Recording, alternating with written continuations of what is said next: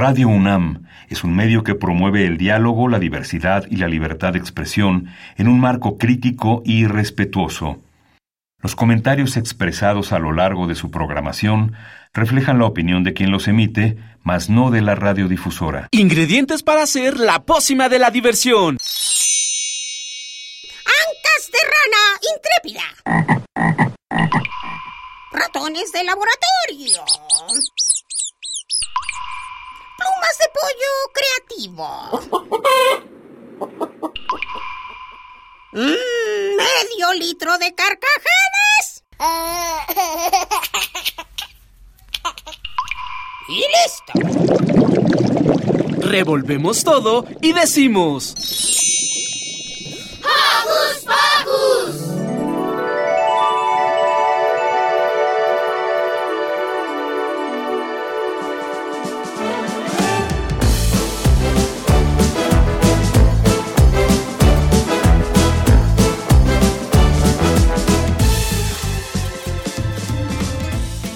Buenos días, Joco Escuchas. Yo soy Santi y estoy muy emocionado de darles la bienvenida a una nueva edición de Jocos Pocos. Antes de comenzar, quiero mandarle un saludo a la producción, a Sil, Liz, Isis, Perla, Luz y Roberto. También quiero saludar a los Joco Escuchas y Joco Conductores que hoy nos están sintonizando para aprender de nuevos temas junto al mágico equipo Hokupokusiano. Ah, y ahora sí, les cuento qué haremos hoy. Liz nos trajo una entrevista con el youtuber El Mayo 97 sobre su aventura espacial. Después Ricky nos llevará a visitar el Museo del Perfume. En el A que no sabías, nuestra amiga Perla nos platicará sobre los mosquitos. En Hocus Pocos por el Mundo, Diego Emilio charlará con Patricia Infante sobre el folk rock. Luego nuestro reportero Dani nos hablará sobre hongos. Y cerraremos con los cuatro trencitos versus la invasión lobo zombie de nuestros amigos de Radio Patria Libre. Todo esto con rolitas divertidas y toda la buena onda para iniciar el fin de semana. Ahora sí, preparen su postre favorito, alicen sus bocinas y abróchense los cinturones que ya inició. ¡Hocus Pocus!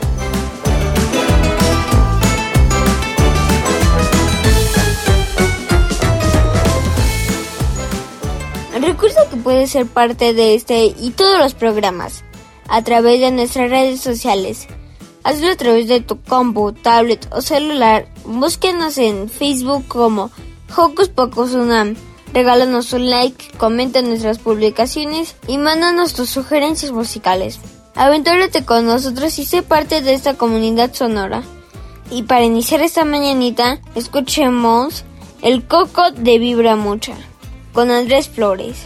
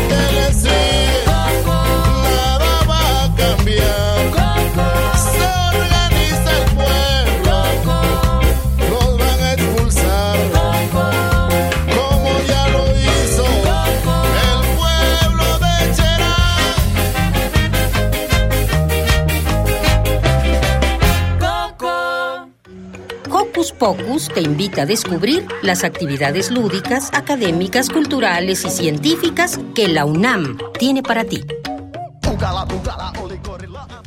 En el ciberespacio hay muchas creadoras y creadores de contenido que enfocan su trabajo en las niñas y niños, trayéndonos historias alucinantes con mensajes poderosos. Este es el caso de El Mayo 97, un youtuber mexicano que se describe como un amante de los pixeles. Escuchemos la entrevista que nuestra amiga Liz le hizo sobre su aventura espacial.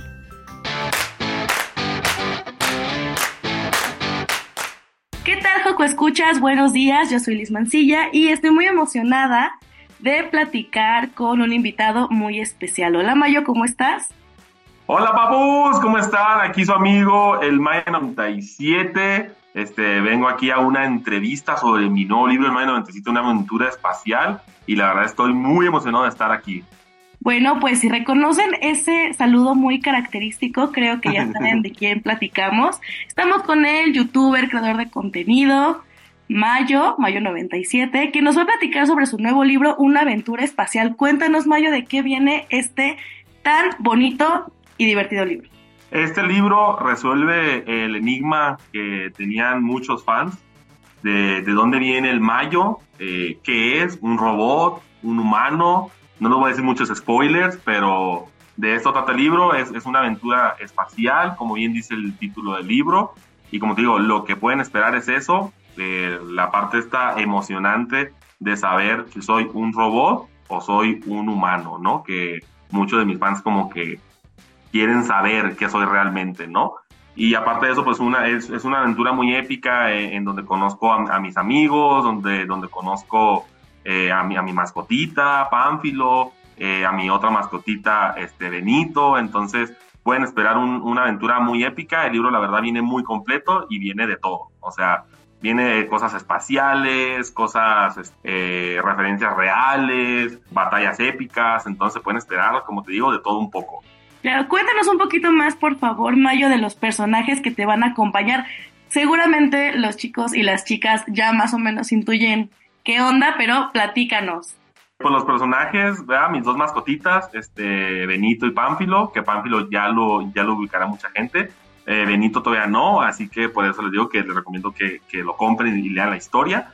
Los personajes como tal, pues salen todos los compas, mi, mis amigos, Víctor, Timba, Trolino, Mike, Rius, o sea, salen todos los, los, los compas, que ya saben que, que, somos muchos, y bueno, juntos vamos a, salvar esta galaxia, no quiero dar, como digo, mucho spoiler, pero juntos vamos, vamos a hacer una, una batalla épica, todos los compas versus el enemigo del libro, ¿no?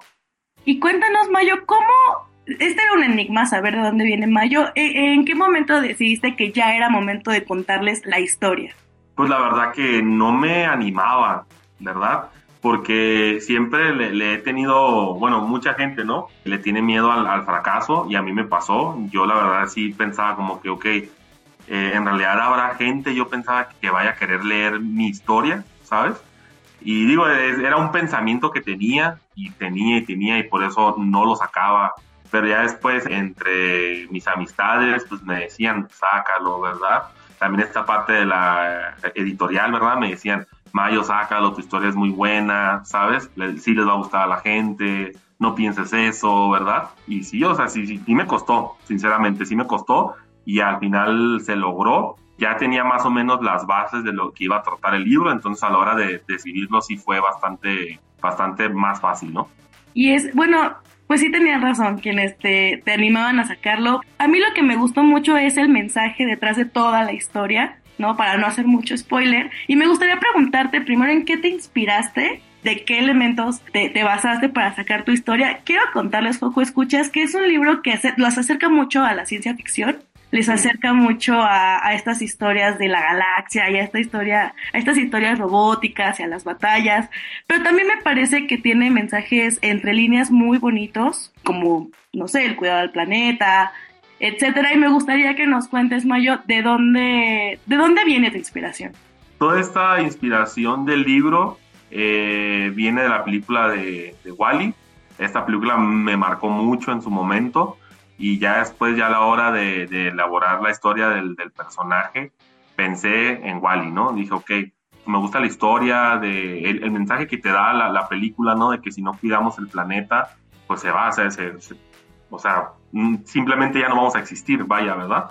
Entonces, de ahí me, me, basé mucho del libro, está basado en eso, sobre todo en los primeros capítulos, o el primer capítulo, mejor dicho, yo me, yo me basé totalmente en eso ya de ahí en fuera, ya una vez que ya estamos como en la galaxia, ¿verdad? En, este, en esta galaxia enorme, me basé mucho en lo que es la película de Star Wars. Estas que es como por planetas, ¿sabes? Eh, naves, bandas que hay en, el, en, la galaxia, ¿no? Los aliens, todo esto. Eh, de ahí, de ahí me, me, me, basé muchísimo. Y ya de ahí en fuera los, las referencias que doy de la música de los 80s, porque hay muchas referencias sobre la música de los 80s y 90s, me basé mucho eh, pues en mi infancia, ¿no? Mi infancia, pues mi mamá súper fanática de, de, Madonna, ¿no? Y mi papá súper fanático de, de, los gangsters, que Snoop Dogg, Dr. Dre, eh, toda esta gente que, que marcó los noventas y, y parte de los ochentas. Y, y, de ahí de ahí vino todo toda esa idea de poner todas esas referencias musicales. También vienen referencias eh, de cosas que pasaron en la vida real, como por ejemplo la perrita que fue al espacio, todo eso, te digo, a mí me encanta ver muchos documentales y de ahí agarré, pues digo que a la hora de hacer el libro, sí se me venían muchas cosas a la mente, ¿sabes? Entonces sí fue como, como muy, muy, muy fácil eh, escribirlo. Y es muy padre porque pueden es, es, acompañar su lectura precisamente con la música que nos, que nos comenta Mayo, pero también acercándose un poco a los gustos de los más grandes. Y que ahora ya nos toca, Exacto. Mayo, ser los más grandes. No quisiera decirte esto, pero nos está sucediendo. Y así como... Sí, ya, ya, ya estamos, ya nos estamos haciendo viejitos, ¿verdad? Sí, ya somos adultos. Este. Sí, Pero es lo bueno, ¿no? Así como a Wally no, nos marcó muchas cosas, mucha conciencia ambiental, mucha conciencia de aprender a cuidar en donde estamos, pues yo espero que Mayo, el Mayo 97 sea un libro que ayude a las nuevas generaciones un poco a entender a cuidar el planeta, pero no desde la parte abrumante. Creo que cuando estamos chiquitos nos abrumamos de ya se va a acabar el mundo porque hay calentamiento ah, vale, sí, sí, sí. y cosas terribles. Y, y, estas historias nos ayudan precisamente a entender otra parte, ¿no? Que hay cosas que pueden pasar, pero pueden pasar de la buena manera y siempre acompañándose de aventuras y fantasía y... Claro, sí, acompañado para los niños, ¿verdad? Sí, sí, no, y nos encanta, nos encanta eso aquí en Hocus. Entonces, platícanos, este, el mayo, ¿dónde podemos encontrar tu libro y dónde podemos encontrar más de la historia que nos estás presentando? El libro lo pueden encontrar en Amazon, está disponible, en tu librería también más cercana, y si eres de otro país que no es este, México, te lo puedes buscar por Buscalibre, se llama buscalibre.com y eh, próximamente también ya va a llegar a, las librerías de, algunos países. Aún no puedo decir los nombres de los países porque todavía no está al 100% confirmado, pero sí va a llegar a las librerías de, otros países. Muy bien, Mayo. Pues muchísimas gracias. Les invitamos de nuevo a buscar el Mayo 97, una aventura espacial bajo el sello de Altea. Mayo, pues un abrazo y algo que le quieras decir a las y los escuchas que te siguen, por supuesto, desde YouTube, desde Instagram y todas tus redes. Pues que la verdad este, se animen a hacer las cosas. Como les dije yo, eh, en su momento yo tenía esos pensamientos negativos, ¿verdad? De que iba a fracasar, de que no iba, no iba a pegar el libro. Y la verdad me quité todo eso de encima gracias a mis, a mis amistades de mi alrededor.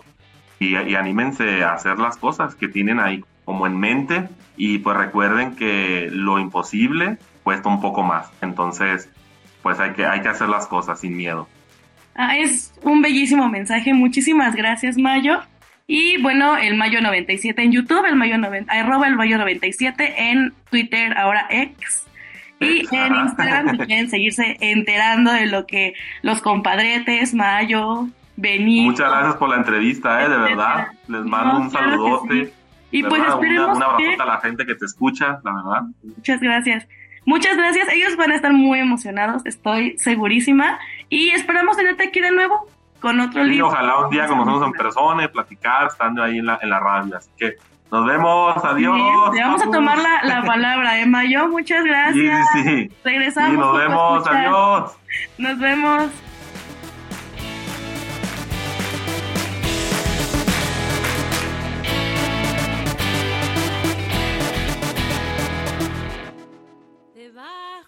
Las olas, con pinta de hechicero, revuelve sus mejunjes el pulpo cocinero.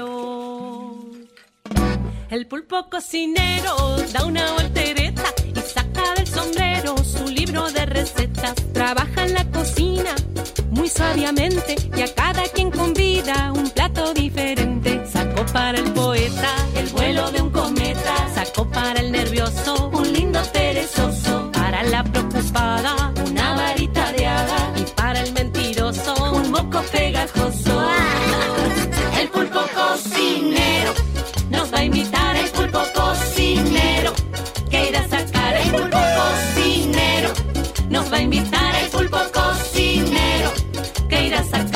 Sacó para el miedoso un abrazo de oso. Y para el despistado un mapa dibujado. Para la generosa sacó un jardín de rosas. Y para todo el mundo las ganas de bailar el pulpo cocinero. Nos va a invitar el pulpo cocinero. Que irá a sacar el pulpo cocinero. Nos va a invitar el pulpo cocinero. Que irá a sacar.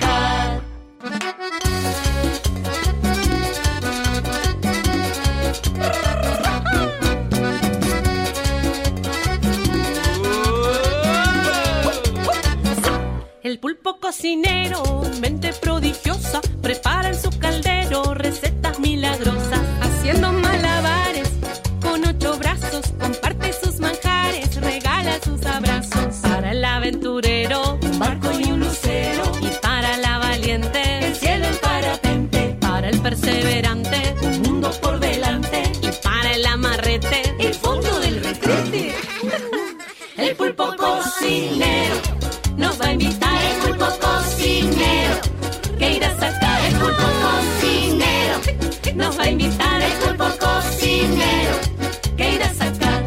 Sacó para el miedoso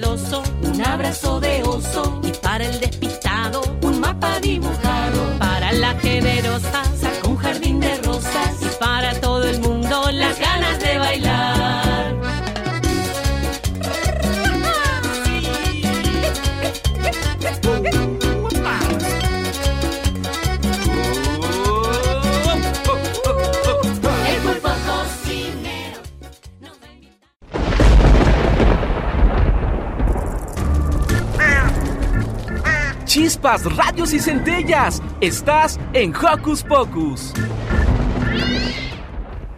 ¿Sabían que la Ciudad de México es una de las ciudades con más museos en el mundo? Nosotros sí, y nos encanta. Es por eso que Ricky se aventuró con una nariz muy olfetadora a conocer el Museo del Perfume y platicó con Ariadna Casas, curadora del museo. Escuchemos la charla que tuvieron y conozcamos más sobre la cultura de los aromas.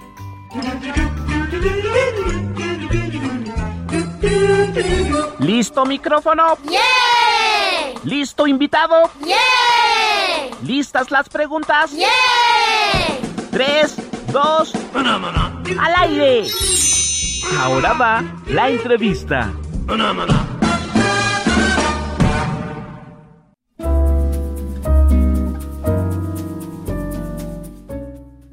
Escuchas, yo soy Ricky y el día de hoy me encuentro con Ariadna Casas, curadora del Museo del Perfume. Bienvenida.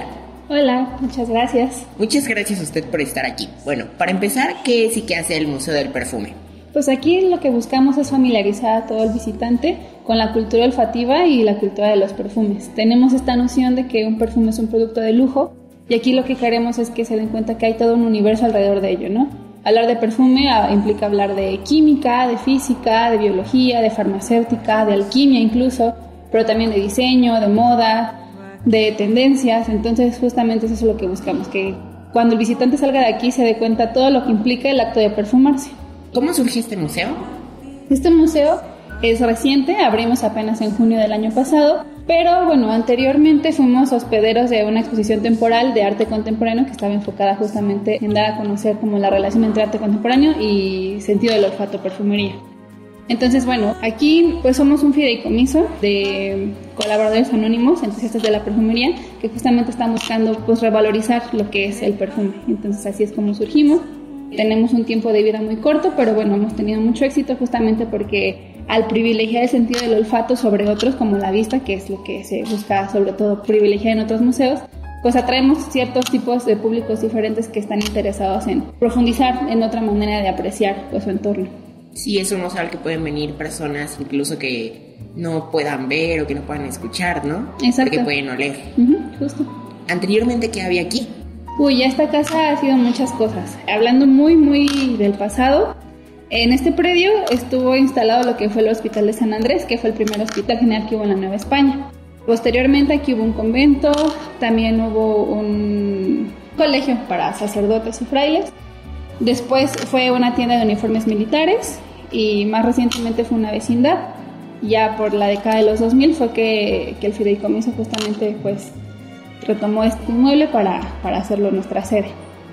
Ok, ¿tienen salas permanentes y temporales? Sí, toda la exposición que tenemos en planta baja, que es lo que actualmente está abierto, es exposición temporal. Eh, estamos trabajando actualmente en la conformación de las salas de la parte de acá arriba. De hecho, vamos a abrir a principios del siguiente mes la sala de perfumería contemporánea y tenemos contemplada una sala para exposiciones temporales, que es la que tenemos aquí al lado derecho, que vamos a inaugurar también en febrero con una exposición relacionada al perfume y las historias de amor que hay detrás de ellos. Ok, ¿estas salas hasta cuándo van a estar? A principios de mes, en febrero. Ok, eh, ¿tienen actividades culturales?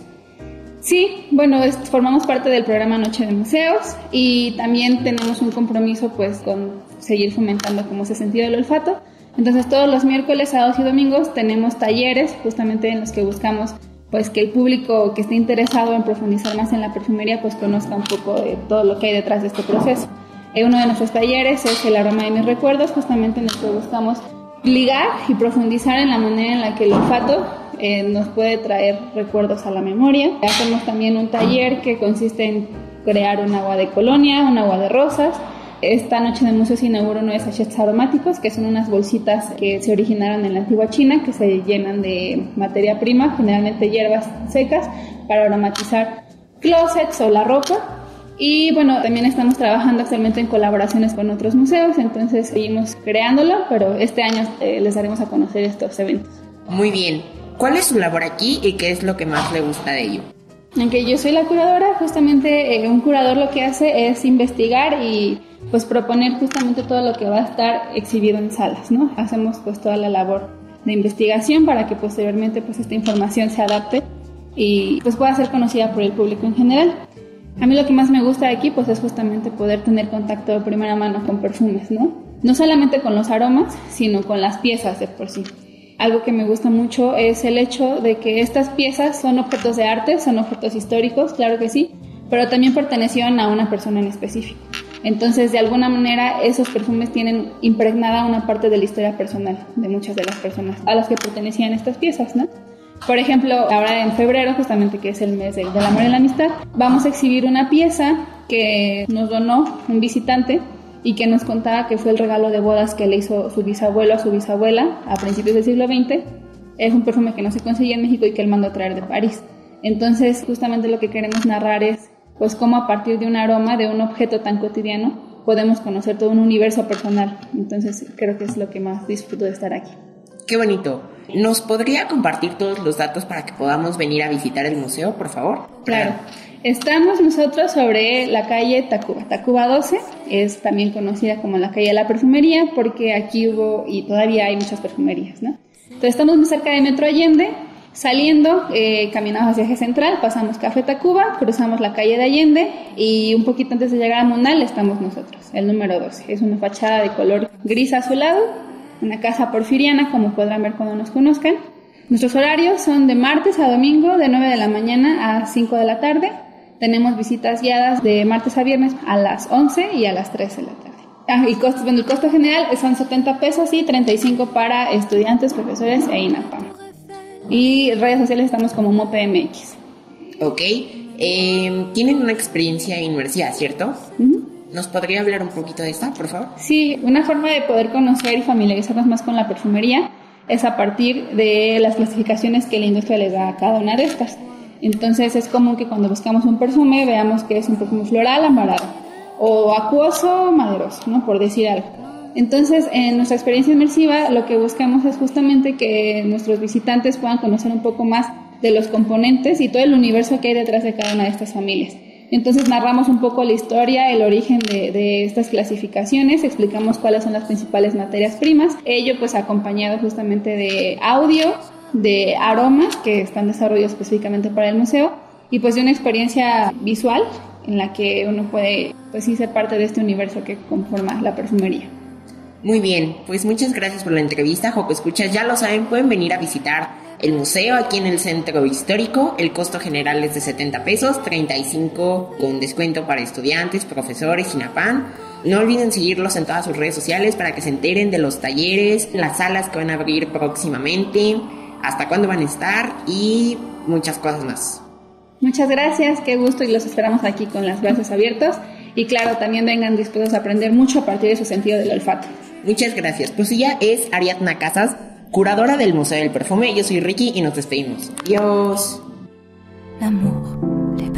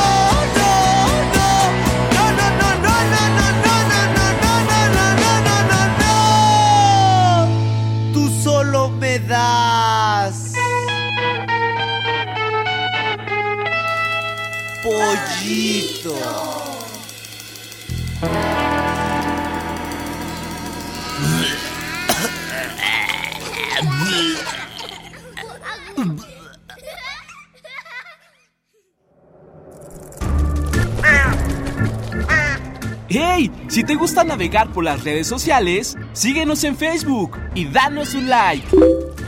Encuéntranos como Hocus Pocus Unam. ¿Alguna vez les ha picado un mosquito? Es súper molesto. Estaría padrísimo si al picarnos nos dieran superpoderes, pero no, puro pss, a todos lados, volar y molestar gente. Y para conocer más de estos seres incomprendidos, nuestra Mix Perla nos preparó una cápsula. Vamos con ella. A que no sabías.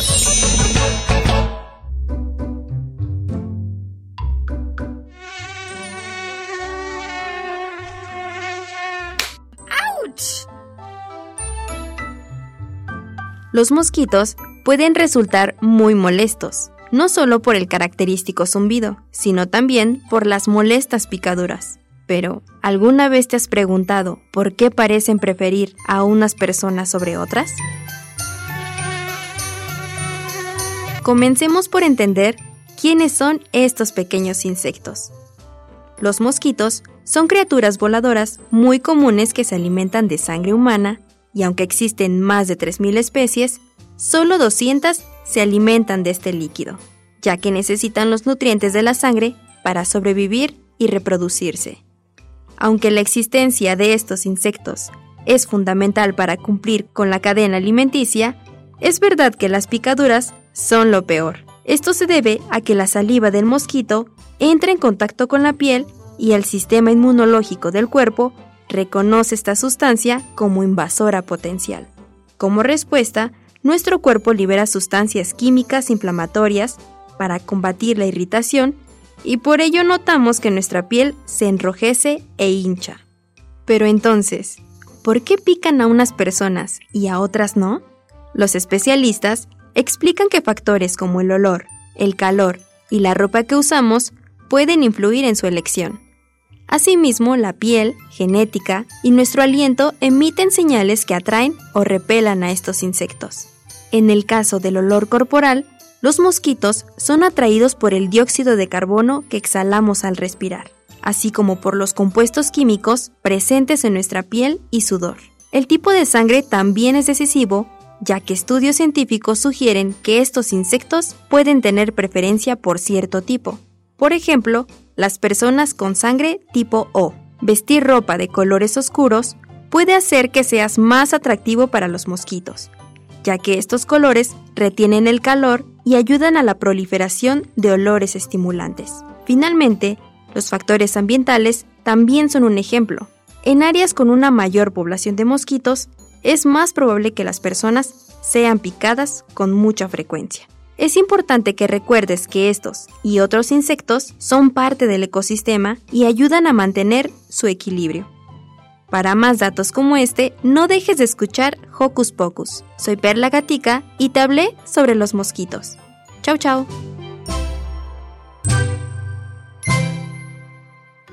Hocus Pocus te invita a descubrir las actividades lúdicas, académicas, culturales y científicas que la UNAM tiene para ti.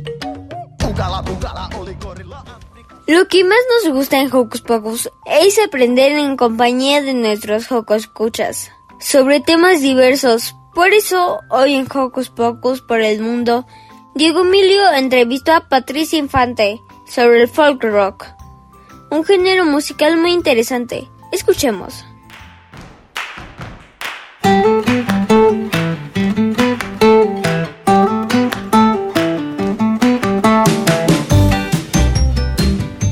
¿Qué tal amigos? Buenos días.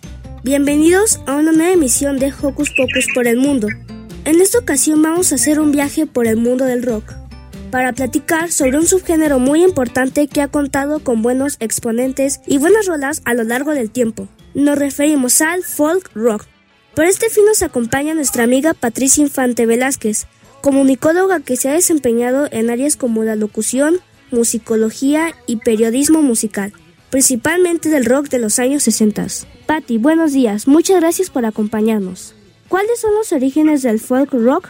Pues bien, sus orígenes vienen de Reino Unido y Norteamérica.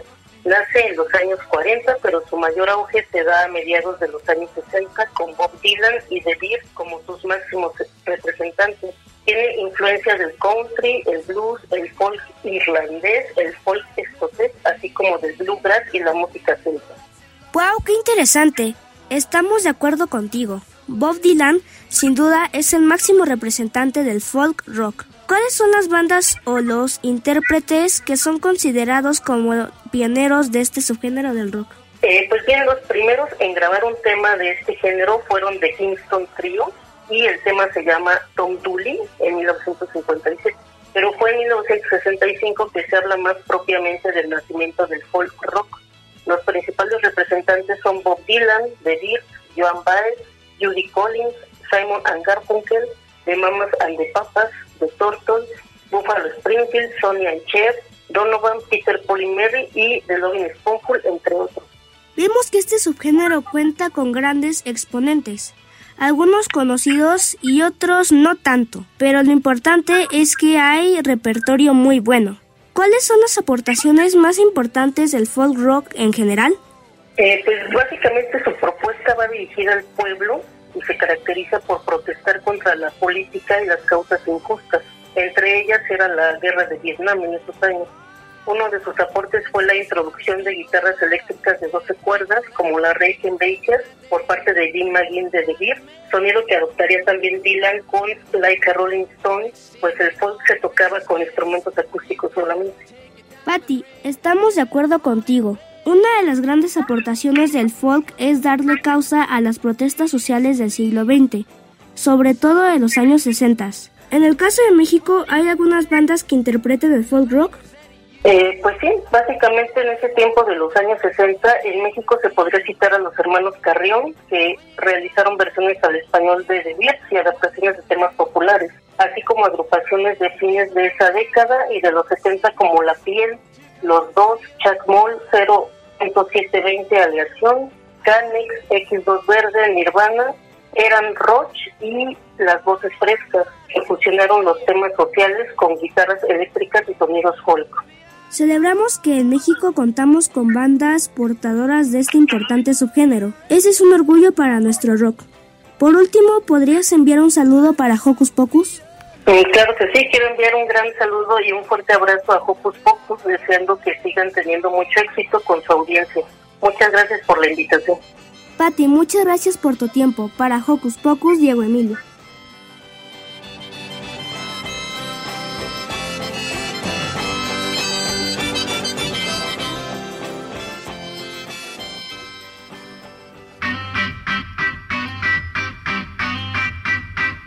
those three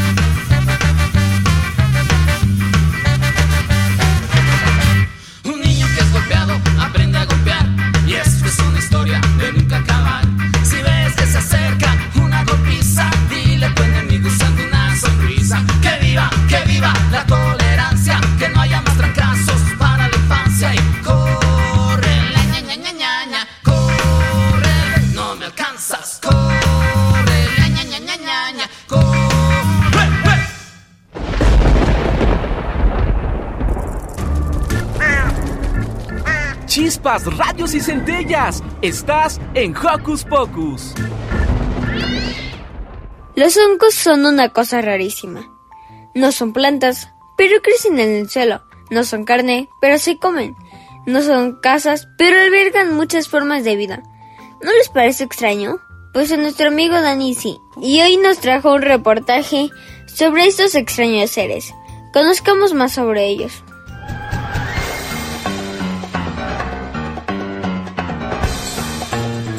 Investigaciones Especiales de Hocus Pocus presenta.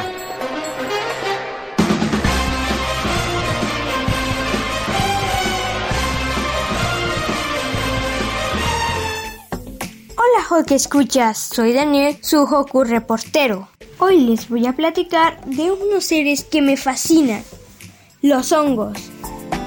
Los hongos son un grupo biológico que no es ni planta ni animal, constituyen en un reino aparte, el cual se llama fungi, en el que se incluyen setas y hongos microscópicos. Los hongos tienen una especie de raíz que se llama micelio y una fructificación que es lo que usualmente compramos en las tiendas o vemos en las imágenes del libro. Los hongos son increíbles y eso que realmente todavía desconocemos muchos de ellos. El ser más grande de la Tierra no es una cuolla, una ballena o un elefante. En realidad es un hongo. Increíble, ¿no? El micelio del hongo Armillaria ostallea llega a cubrir una extensión de unos 9 kilómetros cuadrados en las montañas azules de Oregón y tiene unos 2.400 años, por lo que también es el ser más viejo del mundo. Es interesante, ¿no? La colonización del hongo. Los hongos colonizan las rocas y preparan el terreno para que las plantas puedan llegar a cualquier terreno. Esto es gracias a los líquenes, una unión simbiótica entre un hongo y una alga. Hongos en movimiento. Los hongos sí se mueven. Los hongos llamados mixomicetes pueden moverse muy lento, pero algunos de ellos hasta 2 centímetros por minuto. El reino desconocido. Se han estimado que desconocemos aproximadamente el 93% de los hongos del mundo. Así que seguramente todavía quedan por descubrir cosas fascinantes de ellos. Existen en todos lados y por todas partes. Los hongos existen en todos los continentes y todos los hábitats. Incluso hay hongos marinos, pero eso sí, son bastante conocidos. Limpiadores de todo. Los hongos pueden tener un papel bioremediador. Esto significa que tienen la capacidad de producir ciertas sustancias capaces de degradar contaminantes, como petróleo, plástico e incluso residuos nucleares. Y lo hace mejor que cualquier método inventado por el hombre. Siempre estuvieron con nosotros. Desde que nuestra especie comenzó a pintar en las cavernas, dejó dibujos de setas, como las del mural de la selva pascuala de la edad de bronce. Los hongos pueden ser comestibles y súper deliciosos, pero ojo, algunos pueden enfermarte o ser no aptos para consumo humano porque son durísimos o porque saben horrible. Además, hay hongos que producen alucinaciones o que pueden enfermarte y hasta ser mortales. Pero cuando los hongos son comestibles, son súper sanos. Son ricos en proteínas, minerales y fibra. Su contenido en grasas es muy baja. Se puede preparar de muchas maneras, hasta en postres. Se puede comer o no. Los poderosos médicos zetas. Los hongos son famosos por ser grandes antibióticos, como el caso de Penicillium. Otros, como Ganoderma lucidum, son investigados por su posible acción frente a los tumores. Pero muchos otros cuentan entre sus propiedades el ser potente antioxidante, ser capaz de reducir el colesterol sanguíneo. Otros hongos conocidos como Reishi Ganoderma lucidum es capaz de contrarrestar los efectos negativos de la alergia al usarse como extracto. La producción de hongos es super ecológica Generar un kilo de hongo requiere solo un gasto de agua de 18 litros, mientras que un kilo de carne roja requiere un gasto de 16.000 litros, casi mil veces que los hongos.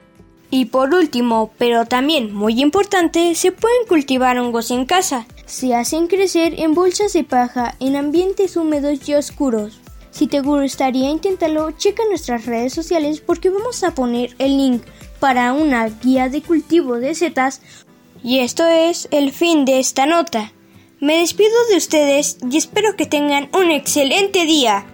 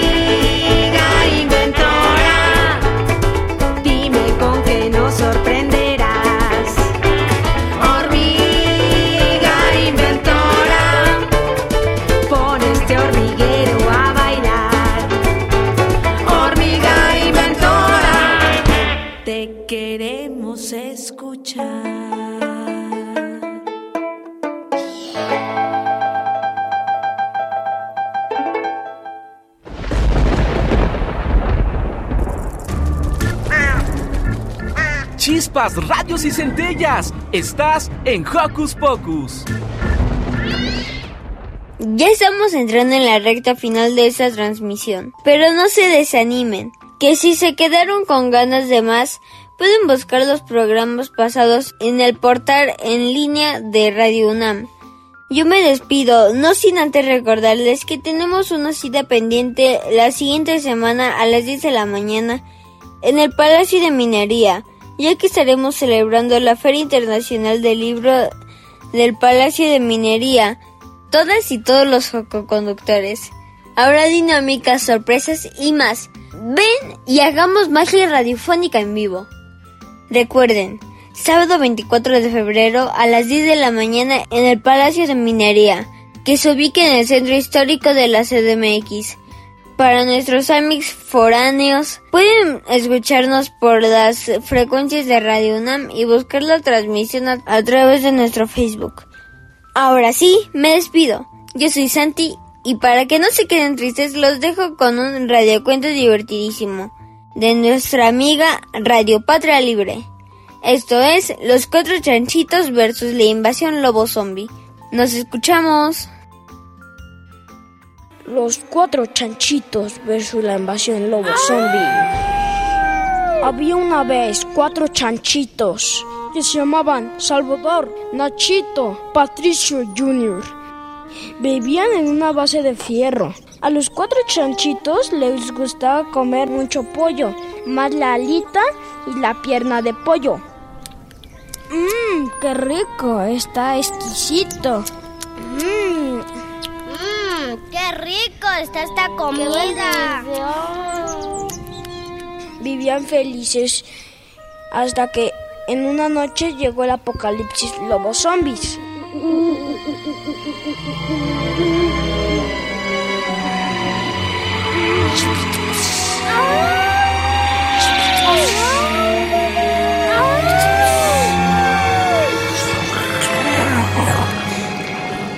Llegaron al edificio de ciencias donde estaba el peligroso doctor Pancho Locus.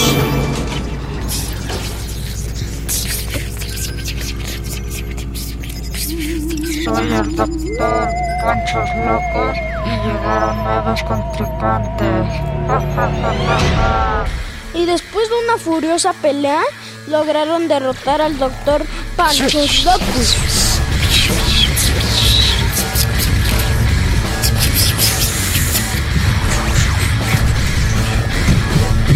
Y el doctor Panchos Locus les dijo dónde estaba el hijo del rey zombie.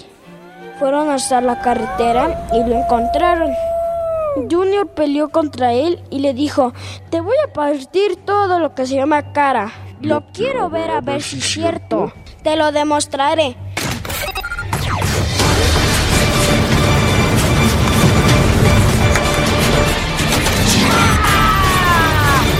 Después de una furiosa pelea, Junior lo logró derrotar, ya que Junior era el hermano más mamado. Le dijo Junior, dime dónde está tu papá, si no yo te mato antes de que tú mueras. Le dijo, mi papá está en las alcantarillas. Luego en las alcantarillas ya era de noche, solo había pura luz de luna y olor muy feo. Encontraron al rey lobo zombie, derrotó a tres hermanos y le dijo Junior, el más mamado, yo te voy a derrotar, sí o sí, y le dijo el rey zombie. Ay, quiero ver eso, a ver si es cierto. Voy a derrotar como a tus débiles hermanos. Y pelearon muy furiosamente.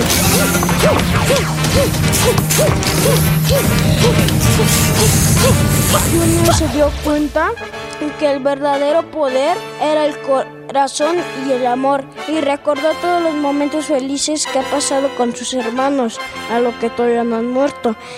Y le lanzó un super jame jame jal y destruyendo al rey lobo zombie.